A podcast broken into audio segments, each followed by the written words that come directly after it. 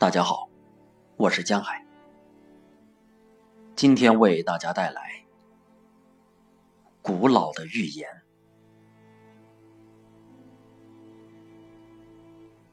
我的小女儿和其他人不一样，她长大后会问我，为什么我和其他人不一样？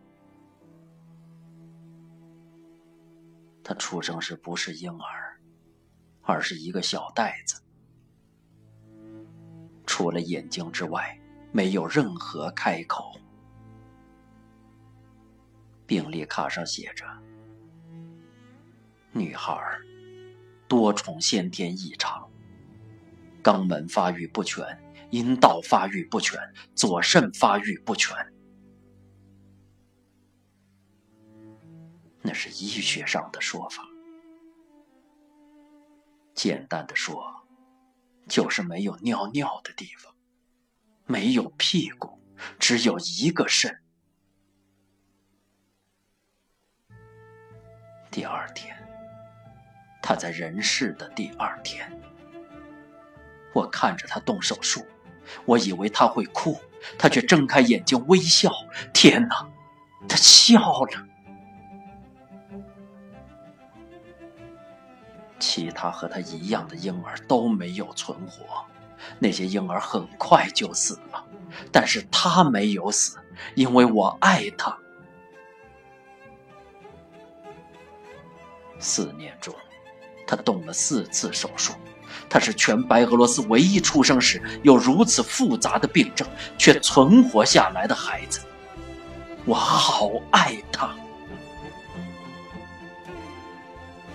我没有办法再生小孩子了，我不敢。从产房回来后，只要我的丈夫晚上吻我，我就躺在那里发抖。我们不能，那是罪过。我很害怕。我听到医生说。那女孩生来不是要穿衣裳，而是穿盔甲。如果我们让她上电视，没有一个妈妈敢生孩子。他们讲的就是我们的女儿，经历过这种事，我们如何相爱？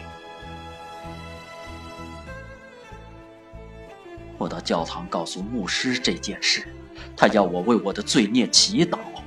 但是我们家又没杀过什么人，我犯了什么罪？一开始，他们计划疏散我们的村子，然后又说因为政府经费不够，于是把我们的村子从名单中剔除。就在那时，我谈恋爱、结婚，我不知道我们那里的人不能谈恋爱。很多年前。我的祖母看到圣经里描述说，世界上会有一段时间，万物都欣欣向荣，开花结果，河里有很多的鱼，森林有很多动物，但是人类无法使用那些资源，无法繁衍后代，不能传宗接代。古老的预言就像可怕的童话。我当时不相信有那种事。你写下来，告诉大家我女儿的故事。她今年四岁，会唱歌、跳舞，还会背诗。她的智力发育很正常，和其他孩子没什么两样。可是她玩的游戏不一样。他不玩商店或学校，他玩医院。他替娃娃打针、量体温、吊点滴。娃娃死了，他帮娃娃盖上白色床单。我们陪他在医院住了四年。我们不能把他单独留在那里。所以，他不知道人应该住在家里。我们如果回家一两个月，他会问：“我们什么时候回医院？他的朋友都在那里，他从小在那里长大。他们为他做了人工肛门和人工尿道。最后一次手术后，他的泌尿功能完全受损，无法插入导管。他们说他必须动更多的手术，建议我们到国外寻求医疗帮助。我的先生每个月只赚一百二十美元，哪里凑得到几万块？一名教授私下告诉我们，他的情况这么特别。科学家会很感兴趣，你们可以写信给其他国家的医院，他们应该有兴趣。所以我开始写信。我写，每半个小时，我们必须帮他从人工尿道开口处挤出尿液。世界上还有什么地方有孩子每半个小时要把尿挤出来？他可以这样过多久？没有人知道低剂量的辐射对儿童的身体有什么影响。拿我的女儿做实验吧，我不要她死掉。她成为实验室的青蛙、兔子都没关系，只要她能活下去就好。我已经写了好几十封信，上帝呀！他现在还不明白，但是总有一天他会问：为什么他和其他人不一样？为什么他不能爱人？为什么他不能生孩子？为什么发生在蝴蝶和小鸟身上的事不会发生在他的身上？为什么大家都可以，只有他不行？我想。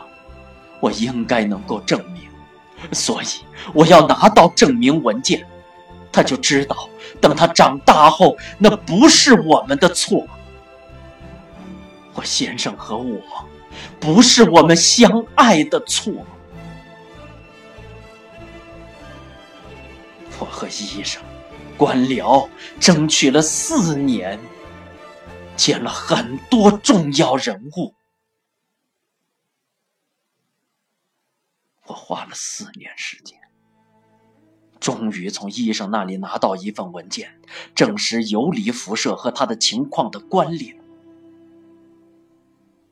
他们拒绝了我四年，一直说你们的孩子是先天性残疾。什么？先天性残疾？他是切尔诺贝利受害者。我研究过族谱，我们家从没有发生过这种事。每个人都活到八九十岁，我的祖父活到九十四岁。医生说，我们得到的指令是把这种情况称为一般疾病。二三十年过后，等搜集到和切尔诺贝利相关的数据，我们就可以把这些疾病和游离辐射关联起来。但是现在科学方面的了解还不够。但是，我不能再等二三十年。我要告他们，告政府。他们说我疯了，还嘲笑我。说古希腊也有这种孩子。一个政府官员骂我：“你想得到切尔诺贝利特权？你想得到切尔诺贝利受害者基金？”我不知道我怎么没在他办公室昏倒。有一件事他们不了解，他们不想了解。我要知道，那不是我们的错。不是因为我们相爱，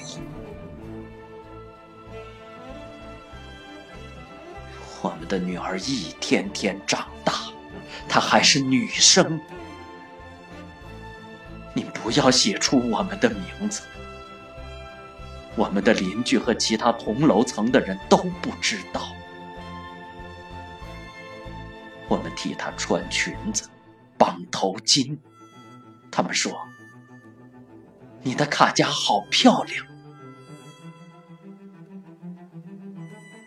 我看孕妇的眼神很奇怪，我不直接看他们，而是很快的瞄他们一眼，各种情绪同时涌现：惊恐、嫉妒、喜悦，甚至是报复。有一次，我发现自己用同样的眼神看邻居怀孕的狗，鸟巢里的鸟。我的女儿，拉丽莎，母亲。